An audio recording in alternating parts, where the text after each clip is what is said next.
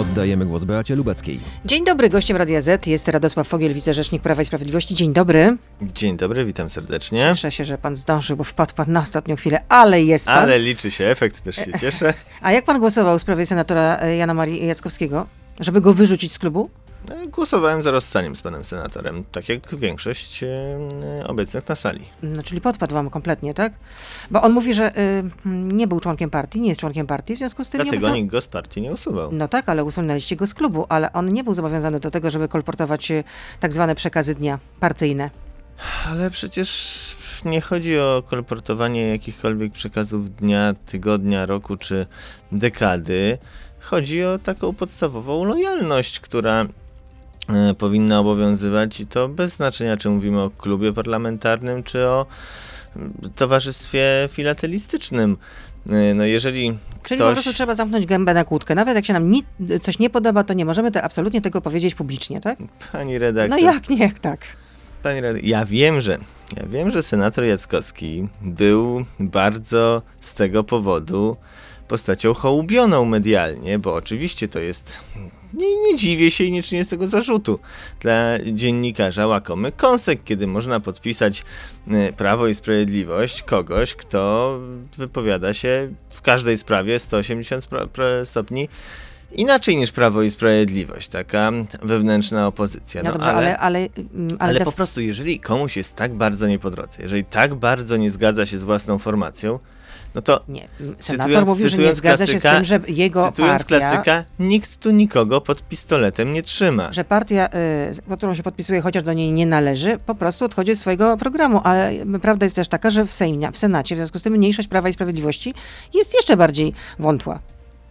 Nie sądzę, żeby w Senacie robiło to y, wielką różnicę w tym momencie.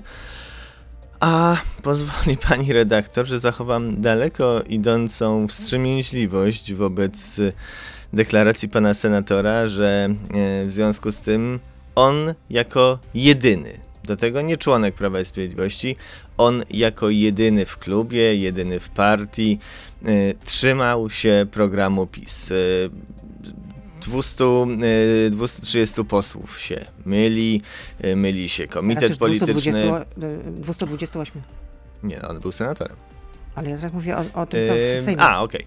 Y, m- Mylą się posłowie, myli się, my, myli się komitet polityczny, myli się kierownictwo klubu. Nie no, prezes Wszyscy, nie myli. pan Nie, prezes no jak, y, nie, odszedł no.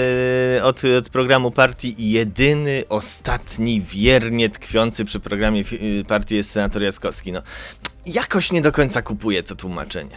A kiedy wniosek e, w sprawie powołania Komisji Śledczej do spraw inwigilacji od 2005 roku będzie przegłosowany? Miał być głosowany na tym posiedzeniu Sejmu i No to jest e, decyzja e, prezydium Sejmu. Jak e, ja jako, wszystkim, panie ja jako szeregowy poseł, jak dostanę w, w harmonogramie, to będziemy nad tym obradować. ale powinno być głosowane na tym posiedzeniu już? Trudno mi powiedzieć, znaczy obligu nie ma. No nie ma, ale 10 lutego wpłynął ten wniosek. No No oczywiście, mamy że dzisiaj wniosek 22 wpłynął. lutego.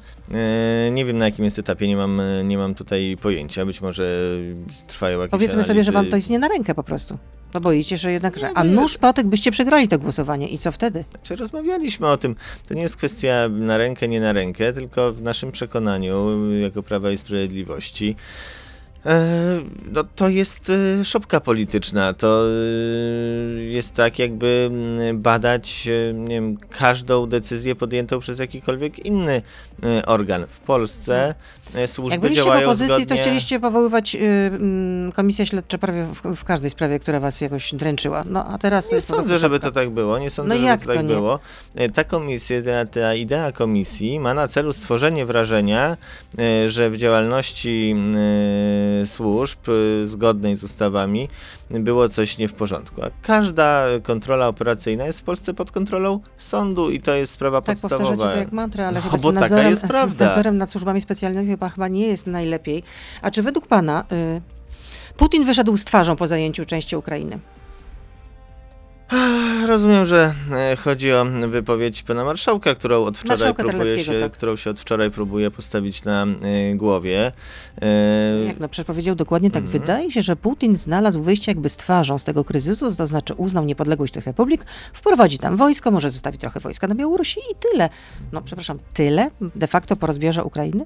nie, nie, nie, sekundkę. To żebyśmy mieli, żebyśmy mieli jasność. To, co się wydarzyło, jest e, złamaniem prawa międzynarodowego, jest pogwałceniem nie, e, integralności terytorialnej Ukrainy. Ale nie możemy Co odetchnąć, tego nie z ma- ulgą. Absolutnie nie. Ale sekundkę, sekundkę. Co do tego nie ma najmniejszych wątpliwości, ale ja bardzo bym jednak apelował, żeby, zwłaszcza w tej sytuacji, odłożyć takie zwyczajowe e, bicie się po głowie każdym kijem w polskiej polityce, który się znajdzie. bo Opozycja domaga się na- dymisji pana no marszałka. właśnie o tym mówię, właśnie o tym mówię. Bo sytuacja jest dość poważna. Przecież te słowa pana marszałka padły w kontekście analizy działań Putina, czy próby mm, przewidzenia motywacji, które nim kierują, w kontekście wewnętrznym. No, Że zdaniem je- Amerykanów jest to początek inwazji. Nie słyszał pan wypowiedzi prezydenta? Na pewno pan, no może nie bezpośrednio pan słuchał, ale na pewno pan Dobrze, przeczytał. ale nie no, pani redaktor, o czym mówię? Mówię, że ten atak, który od wczoraj idzie na marszałka, e, na marszałka Terleckiego, jest kompletnie nietrafiony i jest robieniem z igły Czyli burza, burza w szklance wody, Tak, tak? Bo, bo marszałek mówił jedynie coś takiego. Należy brać pod uwagę również kontekst wewnętrzny, który dla Putina, który podejmuje decyzję, jest istotny.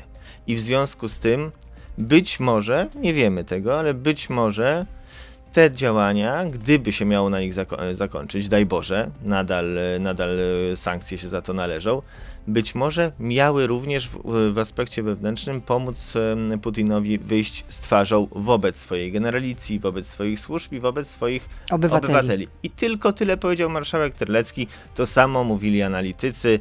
y, Pisał to Witold Jurasz. Również wczoraj użył dokładnie tego sformułowania wyjść z twarzą, bo wiadomo, że chodzi o analizę działań Putina na użytek wewnętrzny i te naprawdę desperackie próby opozycji, żeby oskarżać marszałka Terleckiego, naprawdę mało jest osób w Polsce, które tak y, krytycznie podchodzą do Putina jak marszałek Terlecki. No, A sankcje, a sankcje wprowadzone przez y, Stany Zjedno- Zjednoczone, przez Unię Europejską, to także blokada inwestycji pod, y, pod nazwą Nord Stream 2. Czy to są sankcje dotkliwe Pana zdaniem, czy może zbyt subtelne?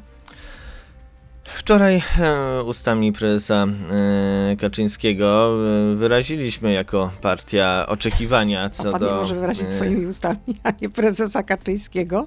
Ale sekundę, pani, redaktor, ja dopiero zaczynam zdanie i ono, ono nabierze pełnej formy, kiedy dojdę do kropki, więc jeśli, więc jeśli Tylko prosimy mogę. jednak skrótowość, pewną lapidarność. Przedstawiliśmy mm, nasze oczekiwania, czy przekonanie, jaki zestaw sankcji powinien być tą wersją e, minimum. Część z tego została zrealizowana. E, Rzeczywiście te blokady finansowe pewnie są istotne, ale nie ma tu jeszcze mowy e, z tego, co wczoraj czytałem o kompletnym odcięciu od systemu wymiany międzybankowej. Systemu SWIFT. E, Więc to jest, e, to jest, e, to, to byłoby bardzo istotne. Dobrze rokuje kwestia Nord Streamu, no ale jest to drugi, a powinien być pierwszy i drugi. Poza tym nie wiadomo do końca, co znaczy ustalenie z partnerem niemieckim, jak to będzie wyglądało i jak długo potrwa. Ten projekt powinien być skończony tu i teraz, raz na zawsze. Więc powiedzmy tak, krok w dobrym kierunku. Czekamy co dalej. No, będziemy też przy, w ramach Unii Europejskiej zachęcać e, naszych partnerów e, do e, zdecydowanych ruchów. Premier Morawiecki. A może warto by zachęcić na przykład w szeregach NATO, zapłodnić tę myśl, tą myślą, żeby Ukraina została przyjęta właśnie w szeregi NATO. Wczoraj tutaj był, znaczy rozmawialiśmy przez, przez łącze, rozmawialiśmy z prezydentem, rozmawiałam z prezydentem, byłym prezydentem Aleksandrem Kwaśniewskim, on postawił taką tezę, że to, byłoby tak, to byłby taki efekt odstraszający. I tak, e, i nie. To jest. e, Ja e, spotkałem się już też, nawet nie wiedziałem, że, że prezydent Kwaśniewski również te propozycje składał, bo się z tym spotkałem wczoraj czy przedwczoraj gdzieś w publicystyce. No, to oczywiście idea słuszna, tylko nie jestem pewien, czy w ogóle istnieje możliwość przyjmowania do NATO państwa będącego właśnie ofiarą agresora. To Czyli rozumiem, że nie będziemy o to na to, zabiegać. na to nie na pewno to musi zabiegać. być, na pewno e, NATO musi być to zaangażowane, to nie ma wątpliwości. No. A Ukraina musi No mieć otwarte drzwi na NATO. No to jest I tutaj jedna- stawiamy pauzę. E, Radosław Fogiel z nami zostaje. Jesteśmy na e, YouTubie, na e, Facebooku i na Radio ZPL przede wszystkim. Więc proszę zostać z nami. Beata Lubecka, zapraszam. A proszę powiedzieć, kiedy Polska przestanie kupować rosyjski węgiel? Bo w tamtym roku, od, y, takie są oficjalne dane, od stycznia do 30 listopada Polska kupiła od Rosji prawie 9 milionów ton węgla. I to jest drugi najwyższy wynik, jeśli chodzi o te zakupy węglowe od 2014 roku. E, Węgiel rzeczywiście, że część węgla, bo Polska używa kilkadziesiąt e, milionów ton, e, więc to jest kilka procent, ale oczywiście kilka procent znaczące. No to czy Mm. odejdziemy w ogóle od tego? Jeszcze w kontekście tego, co wczoraj powiedział pan premier Morawiecki, że to właśnie na surowcach oparta jest dziś siła Rosji, nie robi się normalnych interesów z agresorem, więc Odejdziemy, e, tylko w- ja mogę odpowiedzieć w tym zakresie, który e, dotyczy instytucji państwa czy podległych państwu, bo pamiętajmy, że znakomita większość tego węgla, Polska importuje. Znaczy, kim w tym wypadku jest Polska? znaczy spółki, skarba też, e, e, spółki Skarbu Państwa też importują, tak jak na Tak. przykład PGE czy Węglokoks. Ale w stopniu, w stopniu minimalnym, e, w stopniu minimalnym premier Sasin zapowiedział, że po zakończeniu aktualnych kontraktów długoterminowych spółki Skarbu Państwa nie będą już następnych podpisywać. Z czego wynikają dzisiaj te kontrakty? Z kryzysu na rynku węglowym w latach 2013-2015 przede wszystkim, ale też Zdecydowana większość importowanego węgla e, do Polski nie jest zużywana przez elektrownie, nie jest zużywana e, przemysłowo przez spółki kar- Skarbu Państwa. 60% e, tych, m, e, tego importu to są Zakłady przemysłowe albo krajowe ciepłownie, krajowe ciepłownie też, ale nie. To, albo to, gospodarstwa domowe. Właśnie, to, to, jest kategoria w, według GUS-u tak zwane inne, inne podmioty, więc no tutaj nie, e, elektrownie e, które- największe, które są obsługiwane przez e, spółki Skarbu Państwa są tutaj minimalne, no Czyli więc rozumiem, że nie mamy wyjścia, tak? Ten, ten, Znaczy, firmy sytuacja prywatne będą zmieni. cały czas ten węgiel importować, tak? I Sytuacja my nie się- możemy nic zrobić, znaczy rząd nie może nic zrobić w tej sprawie. e, rząd jest tutaj, e, no nie chcę użyć słowa zakładnikiem, no rząd jest tutaj zobligowany naszymi e, zobowiązaniami unijnymi. Jeden kraj e, nie może e, jednostronnie takich decyzji podejmować. Właśnie do tego zmierzałem. Sytuacja się zmieni i nie może podjąć decyzji z jednej strony o zerwaniu handlu z, z Rosją, są unijno-rosyjskie umowy handlowe. E, Druga rzecz, no przecież nie można e, w demokracji zabronić prywatnemu e, przedsiębiorcy kupowania w legalnych źródłach. a Ono do tej pory jest legalne. Sytuacja się zmieni, jeżeli Unia Europejska zdecyduje się nałożyć sankcje w tym, w tym obszarze. Wtedy sytuacja będzie diametralnie inna. Czyli to wszystko zależy od Unii Europejskiej, od Brukseli, tak? E, W tym wypadku e, tak, no to jest jeden z, e, jeden z kosztów, elementów naszej przynależności do Unii Europejskiej. Tak jak sobie nie możemy wprowadzić nagle cła na, czy, czy embarga na francuskie wina, no tak samo sprawa wygląda tutaj. No to Jacek pyta, dlaczego PiS, a wcześniej PO też wspiera Rosję importując rosyjski węgiel, dzięki czemu Rosja ma pieniądze na zbrojenie. Ale przecież przed chwilą powiedziałem, no i w tym wypadku nie jest to ani PiS, ani PO, nawet wypada mi być e, obrońcą e, naszych konkurentów politycznych, tylko tak jak przed chwilą powiedziałem, zdecydowana większość e, tego importu to są prywatne przedsiębiorstwa. Czyli to Unia Europejska musiała wprowadzić sankcje na Eee. sprowadzenie e, rosyjskiego węgla, tak? E, Tak, no mm, e, zobaczymy, czy to będzie element tych e, całościowych sankcji, ale tak jak mówię, deklaracja e, premiera Ale Sasina... my rozumiem, nie będziemy podpowiadać tego Unii Europejskiej. Oczywiście, że będziemy e, rozmawiać z naszymi partnerami o wszystkich możliwościach e, sankcyjnych. E, I Czyli tak chce mnie pan przekonać, że e, od początku, jak rządzicie, nie mieliście w związku z tym e, żadnej możliwości, żeby ograniczyć ten import e, węgla, przynajmniej jeśli chodzi o prywatne podmioty. Tak? no, jeśli chodzi o prywatne, znaczy, to, to jak? To, tak samo to byłoby na tej samej zasadzie, jakbyśmy ograniczali pani redaktor, e, w którym sklepie pani rano robi zakupy. Nie, no to wytłumacz po prostu, no bo ludzi to interesuje generalnie. No są cały czas się pod, po, e, pytania takie pojawiają. Ja, ja przykład- wiem, że się na, pojawia. Ja na wiem, przykład kolejne też jest, no przecież y, od, w 2014 roku poseł Błaszczak ostrzegał, wtedy poseł ostrzegał, że teraz też poseł, ale przede wszystkim minister, ostrzegał, że ze sprzedaży węgla Putin ma pieniądze, żeby napadać na sąsiednie kraje. Tak to uzasadniał. No to przez 6 lat nie zrobiliście nic, nie wprowadziliście sankcji. Pan mówi, że nie możecie tego zrobić, bo musielibyśmy mieć po prostu przyzwolenie na to Unii Europejskiej. Unia musiałaby wprowadzić takie sankcje. No tak to wygląda. Ja wiem, że temat się pojawia, bo on jest rzeczywiście bardzo nośny No tak, no bo skoro dopominacie się o No, sankcje ale ze więc- strony Unii Europejskiej i mówicie, że od początku mówiliście, że Nord Stream 2 przede wszystkim musi być zablokowany, e, że ta e, inwestycja jest niedopuszczalna, że ma e, wymiar przede wszystkim polityczny, a nie ekonomiczny, jak przekonywano w Niemczech, no to w takim razie również z naszej strony powinna być inicjatywa, tak czy nie? No tak. No, e, oczywiście, no ale przecież powtarzam po raz kolejny, no, e, alternatywą dla, znaczy, realizacja tego, co jest zapisane w tych e, pytaniach, e, no, co jest, jak lubi mawiać opozycja, to jest postulat polexitu. No to tak to wygląda. A powtarzam raz jeszcze, w zakresie, który, za który odpowiada rząd, minister Sasin powiedział, że te kontrakty już nie będą e, przedłużane. A zawarte były, e, właśnie jest cytat z ministra Błaszczaka z 2014 roku, one były zawierane w 2013, 2014 e, i 2015 roku, bo był wtedy kryzys na krajowym rynku węgla. A jak pan ocenia to, że Węgrom zajęło mniej więcej około 10 godzin, żeby zająć stanowisko wobec inwazji Ukrai- rosyjskiej na Ukrainę? Mm, Mm. Znaczy, ale co, co mam No, no, oceniać? no, no Węgry, no wasz sojusznik przecież, no. W Unii Europejskiej również, no spotykaliście się również z Marine Le Pen razem z, też z Orbanem, więc Czy, no, Znaczy, przepraszam, ale Węgry no, są sojusznikiem naszym, tak jak pozostałe kraje unijne. Wszyscy razem ale jesteśmy robią chyba niezłe biznesy z Rosją, tak czy nie?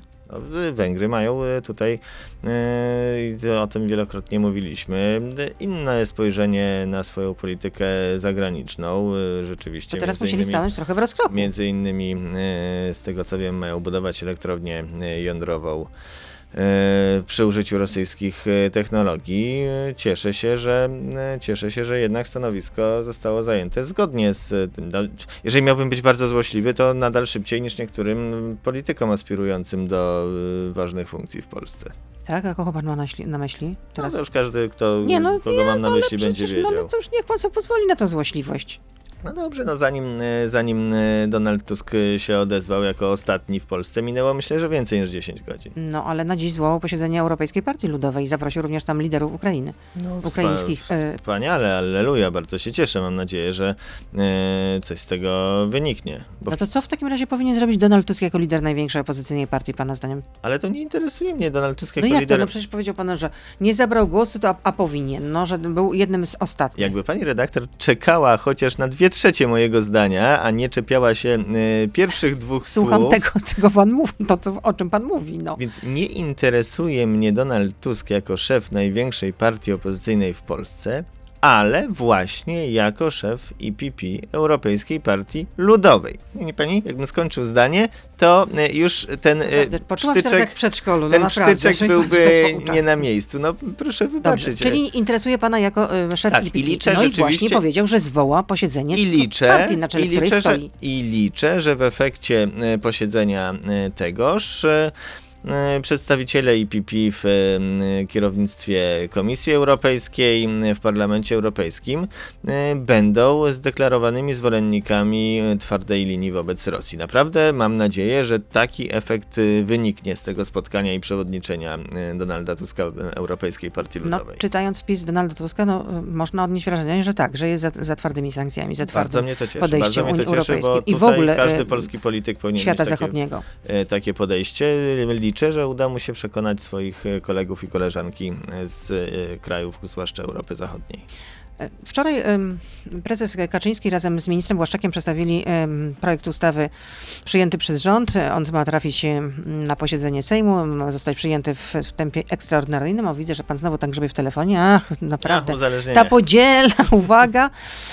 No i z zapowiedzi wynika że przede wszystkim, że radykalnie zostanie zwiększona armia do nawet do 300 tysięcy, w tym 50 tysięcy ma objąć wojska obrony terytorialnej. No ale nie było też e, mowy o powrocie do e, obowiązkowego A minister, były minister, były minister Antoni Macierewicz mówi o konieczności przywrócenia obowiązkowego, poboru. No to tu jest E, jakiś no, taki rozjazd, tak?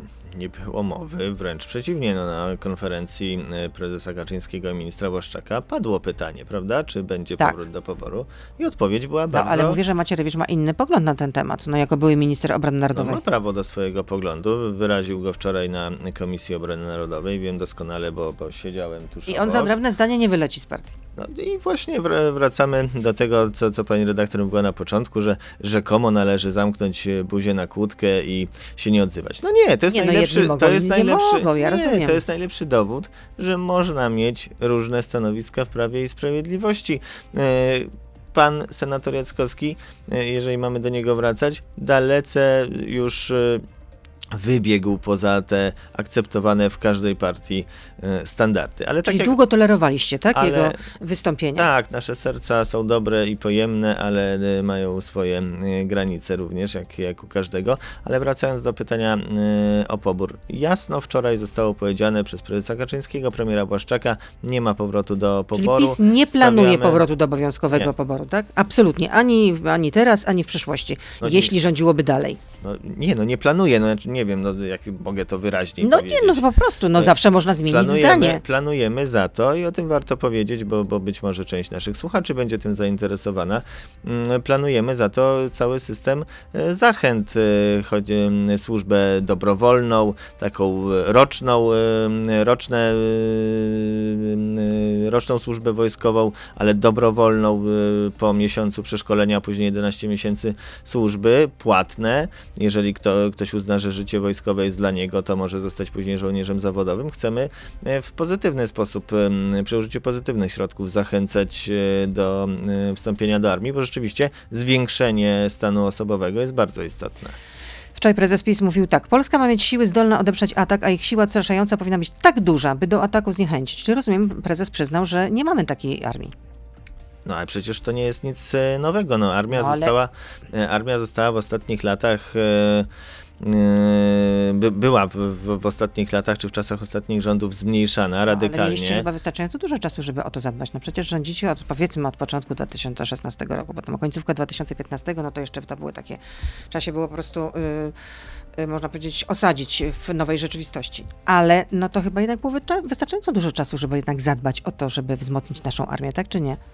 No, No modernizacja mm, modernizacja e, trwa. Znaczy, ja mam wrażenie, że no jest czasami. nagłaśniana, ale nie ja objęła mam- nawet połowy nie, ja y, mam wrażenie, że czasami, czasami komentujemy pewne rzeczy w kompletnym e, oderwaniu od e, ich funkcji czasowej, bo e, działania w kierunku modernizacji i wzmocnienia armii zostały podjęte, chociażby chociażby odtworzenie e, niektórych związków taktycznych, e, chociażby, które zostały wcześniej zlikwidowane, e, chociażby powołanie e, Wojsk Obrony Terytorialnej. To jest już 32 tysiące dodatkowych e, osób, których Ale to nie jest było. regularne wojsko. To nie jest regularne wojsko, to, to jest coś takiego Ale jak w, tych Gwardia 300, ty, Narodowa. ale w tych 300 tysiącach e, jest również e, liczone 50 tysięcy Wojsk Obrony Terytorialnej.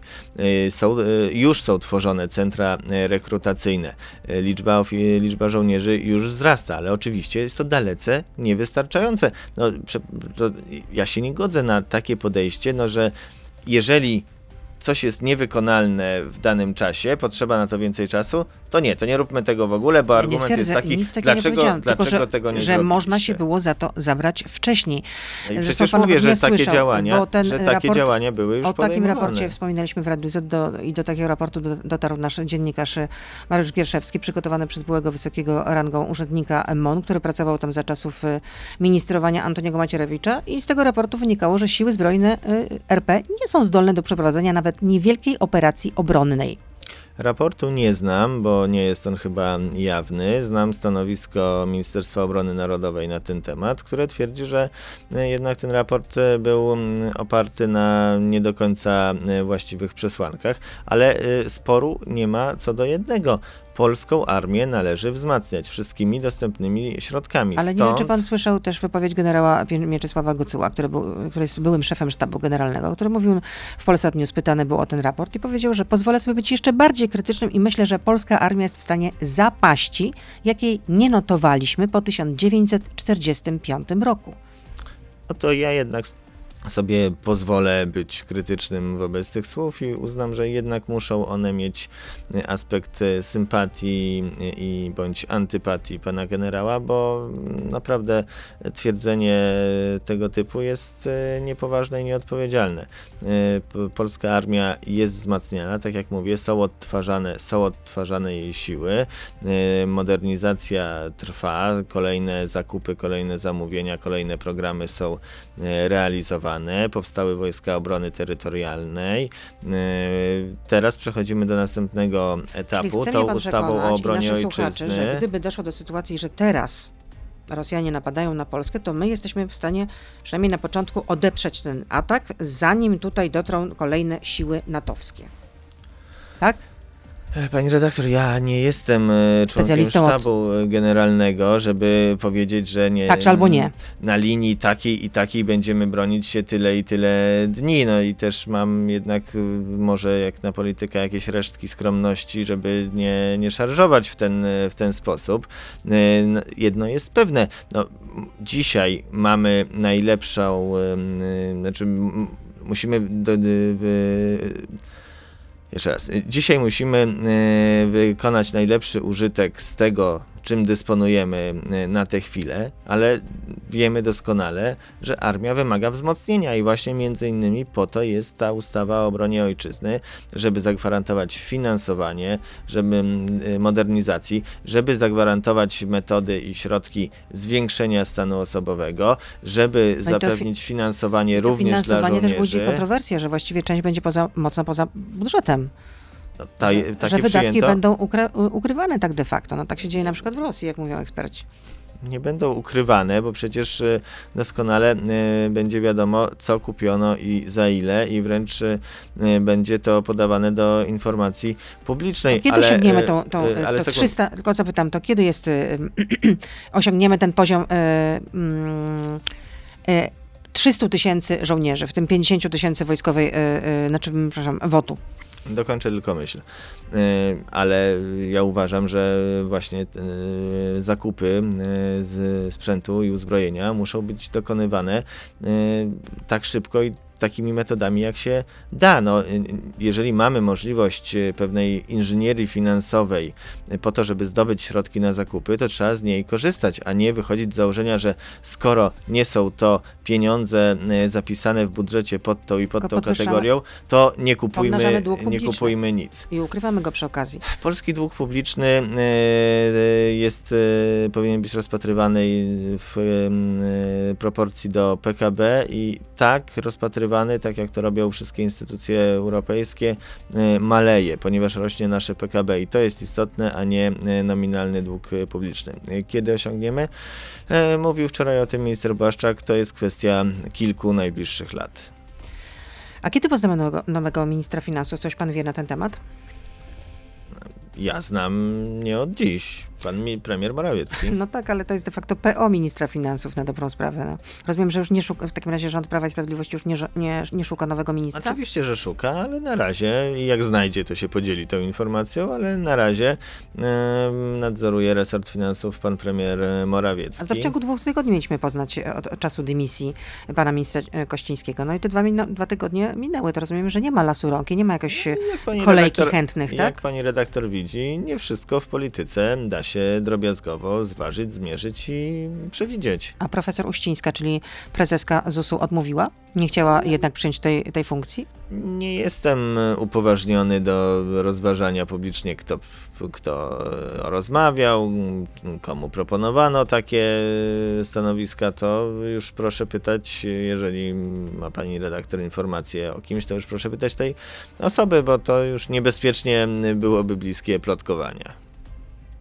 Czyli musiałabym zapytać też e, aktualnego ministra finansów, co on na to generalnie, czyli premiera Morawieckiego. Myślę, że, Ale rozumiem, że, że skoro jednak to się odwleka w czasie, to lasu rąk nie ma. No myślę też, że po ostatnim wywiadzie byłego ministra już Tadeusza Kościńskiego, to raczej tego lasu rąk nie przybędzie na pewno, no bo wynikało z tego wywiadu dla, Rzeczypospolit dla Rzeczpospolitej i jasno i wyraźnie, że tak de facto teraz minister finansów jest marionetką, figurantem bo jak mówił pan y, Kościński, y, że wykonywał jedynie polecenia i niewiele miał do powiedzenia. Wykonywałem to, co kazał mi premier. Tak powiedział były minister już Nie chcę finansów. oceniać, nie chcę oceniać stylu pracy pana ministra. No sam go, e, sam każdy minister sam decyduje o własnym funkcjonowaniu w resorcie, w resorcie i swoim stylu pracy. No każdy minister jest ministrem konstytucyjnym, ma wynikające z ustawy o działach e, zakresy No kompetencji tak, no teraz też pan generalnie troszeczkę leje wodę, teraz nie będzie leję no, wody, trochę mówię, tak. mówię no. o faktach, mówię o faktach, A co redaktor. powiedział pan minister Kościński? No proszę bardzo. Mm. Pan premier Morawiecki jest od tego, żeby słuchać tego, co mówią jego szefowie. Politycy z Nowogrodzkiej mają zasłuchać tego, co społeczeństwo mówi. Po co mamy posłów, partie polityczne, po co premier, gdy o wszystkim miałby decydować minister finansów? No kompletnie bez sensu. No. No, sta- Ale więc- przepraszam, że co jest bez sensu, że minister finansów jest bez sensu, czy decyzje ministra No, nie, no, się z gubię. tego całego wywiadu wynikało, że minister finansów niewiele ma do powiedzenia, żeby nie powiedzieć nic, bo dostaje dyspozycję od premiera generalnie, a premier zbi- zbiera dyspozycję również od Nowogrodzkiej, z innych minister, z różnych instytucji, na przykład Polskiego Instytutu Ekonomicznego. Ja tak może- mówił y, były minister ja Kościński o panią- kulisach powstawania Polskiego Ładu. Ale ja być może panią redaktor za, zaskoczę, Tak. ale każdy minister dostaje dyspozycję od premiera. To się, na tym polega, na tym polega funkcjonowanie rządu. Jest premier Ja na rozumiem, rządu ja rozumiem, ale jednak, ale jednak powinna być jakaś autonomia. No jednak minister finansów powinien mieć nieco więcej do powiedzenia. Minister finansów odpowiada za finanse, jest odpowiedzialny Pamiętamy, z za... jakiego powodu też odeszła pani minister. I proszę mi przypomnieć, jak się nazywała pani minister, bo... y, Chodzi o panią minister Teresę Czerwińską? O, dokładnie tak. Z tego samego powodu generalnie, że też po prostu została, była zaskakiwana pewnymi pomysłami. W związku z tym Minister finansów, jego podstawową rolą jest pilnowanie budżetu, ale również, e, e, również e, realizacja. wykonywanie czy- poleceń. Rozumiem. Realizacja planów, które są przyjęte na rządzie i proszę mi naprawdę wierzyć, że to nie jest tak, że minister znajduje na progu czy na wycieraczce kopertę z jakimiś poleceniami. Przecież Bo na przykład minister... Antoni Macierewicz to przecież znajdował minister- ważne takie dokumenty właśnie. No, wielu dziennikarzy, wielu tak. dziennikarzy twierdzi, że je też tak znajduje, więc nie byłbym tak, tak tutaj e, negatywnie do tego ustosunkowany. E, Każdy minister bierze udział w posiedzeniach Rady Ministrów, no i tam zapadają te decyzje i naprawdę nikt nie jest niczym zaskakiwany. E, Pytanie od słuchacza. Za czyje pieniądze e, pan poseł Fogiel poleciał do Nowego Jorku z Jackiem Sasinem? Nie byłem w Nowym Jorku z Jackiem Sosinem. A był pan ostatnio w USA, prawda? Byłem w Nowym Jorku wraz z posłem Tadeuszem Zwiewką z Platformy Obywatelskiej. Czyli No, jako- służbowo. Jako sejmowa delegacja na y, publiczne wysłuchanie Unii Międzyparlamentarnej w y, ONZ-cie, ponieważ obaj jesteśmy wiceprzewodniczącymi Polskiej Grupy Unii Par- Międzyparlamentarnej. Informowałem o tym szeroko w mediach społecznościowych, na Facebooku, na No nie wszyscy Twitterze. E, Może tak na bieżąco przeglądają pana profil. To Jest zachęcam. Tyle profili, że naprawdę... Zachęcam, zachęcam Trzeba było wtedy. mieć chyba klony, żeby to po prostu... te wszystkie Zachęcam, profile wtedy, wtedy szanowny, szanowny pytający nie będzie musiał jakichś insynuujących mm, pytań i niezgodnych z prawdą zadawać. Ale wyjaśniliśmy. Michał pyta, Polski Ład jest prosty, przejrzysty i przyjazny. To proszę podać wzór na ulgę dla klasy średniej. Pani redaktor, przecież ja się nie uczę na pamięć ulgi dla mm, wzoru na ulgę dla e, klasy średniej. E, Jest zapisany w ustawie i można go e, znaleźć w internecie w dosłownie 11 zapewne e, sekund, co mogę uczynić, jeżeli potrzeba, ale no przecież nie, nie ma potrzeby uczenia czyli się go na wujek pamięć. Google pomoże, tak się No. mówi. No, nie ma potrzeby uczenia się tego wzoru na pamięć, naprawdę. Adam pyta. Panie rzeczniku, proszę powiedzieć, co szybciej nastąpi? Czy naprawienie wszystkich błędów wynikających z Polskiego Ładu, czy jednak e, najbliższe wybory parlamentarne? E, To, co e, te błędy, które zostały popełnione w, e, cały czas mówimy o aspekcie podatkowym Polskiego Ładu, bo pamiętajmy, że nie jest on jedyny. Na przykład kończy się właśnie dru, nabór na drugą transzę programu, programu inwestycji strategicznych Nowy Ład i za chwilę do samorządów kolejne miliardy złotych popłyną i tutaj nic naprawiać nie trzeba. Te błędy, które zostały popełnione w kwestiach podatkowych, liczymy, że w przeciągu najbliższych kilku miesięcy e, zostaną e, wyeliminowane. Więc Cały czas zdecydowanie, na ten pakiet, który ma dotrzeć do zdecydowanie- Zdecydowanie szybciej niż wybory, odpowiadając na pytanie słuchacza. Konrad pyta. Senator Jackowski w swoim oświadczeniu po wykluczeniu z klubu napisał tak, cytując no, em, Norwida. Czy ten ptak kala gniazdo, co je kala, czy ten, co mówić o tym nie pozwala? To jak pan to skomentuje? Cieszy mnie y, przywiązanie pana senatora do polskiej literatury, no ale. Romantycznej. Ale ten cytat nie został ewidentnie użyty we właściwym kontekście. No to rozumiem, że, rozumiem, że pan senator widzi się y, jako y, męczennik sprawy, niesłusznie, y, niesłusznie usunięty z klubu, no ale jednak większość klubu widzi tę sprawę inaczej i pan senator w tym wypadku nie był tym, któremu nie pozwala się mówić, tylko był tym ptakiem, który kala właśnie. Łukasz, ile kosztowało promowanie, e, reklamowanie Polskiego Ładu? Ale w jakim sensie? No jak to? W jakim sensie? No przepraszam, no były reklamy przecież też, tak czy nie? Ale pyta pani redaktor o e, program e, PiS pod nazwą e, Polski, Ład? Tak. Mhm. No to była tak, była najpierw nagrana zapowiedź jego prezentacji, w której brał udział Jakub Banaszek i, i pani Natalia Intek-Płażyńska, no więc e, to był koszt. Później była ta No konwencja... jaki to był koszt? Nie, nie, nie pamiętam, nie mam faktur. e, to No Będzie przecież nie za darmo to się odbyło, prawda? Oczywiście, że nie każdy taki wydatek będzie ujęty w sprawozdaniu finansowym A Prawa i prezenterzy też, e, Sprawiedliwości. o których pan wymienił, też dostali jakieś wynagrodzenie za to? Nie, ani grosza. Czyli w czynie społecznym.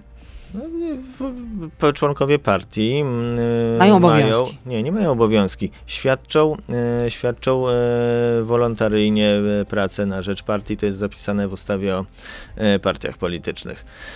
Więc było to. Później była ta konwencja, na której i premier Kaczyński, i minister Ziobro i wówczas premier Gowin podpisywali Polski Ład. Ona była o tyle tańsza od y, standardowych konwencji, jak sądzę, że y, była w reżimie covidowym Czyli bez ile kosztowała? widowni.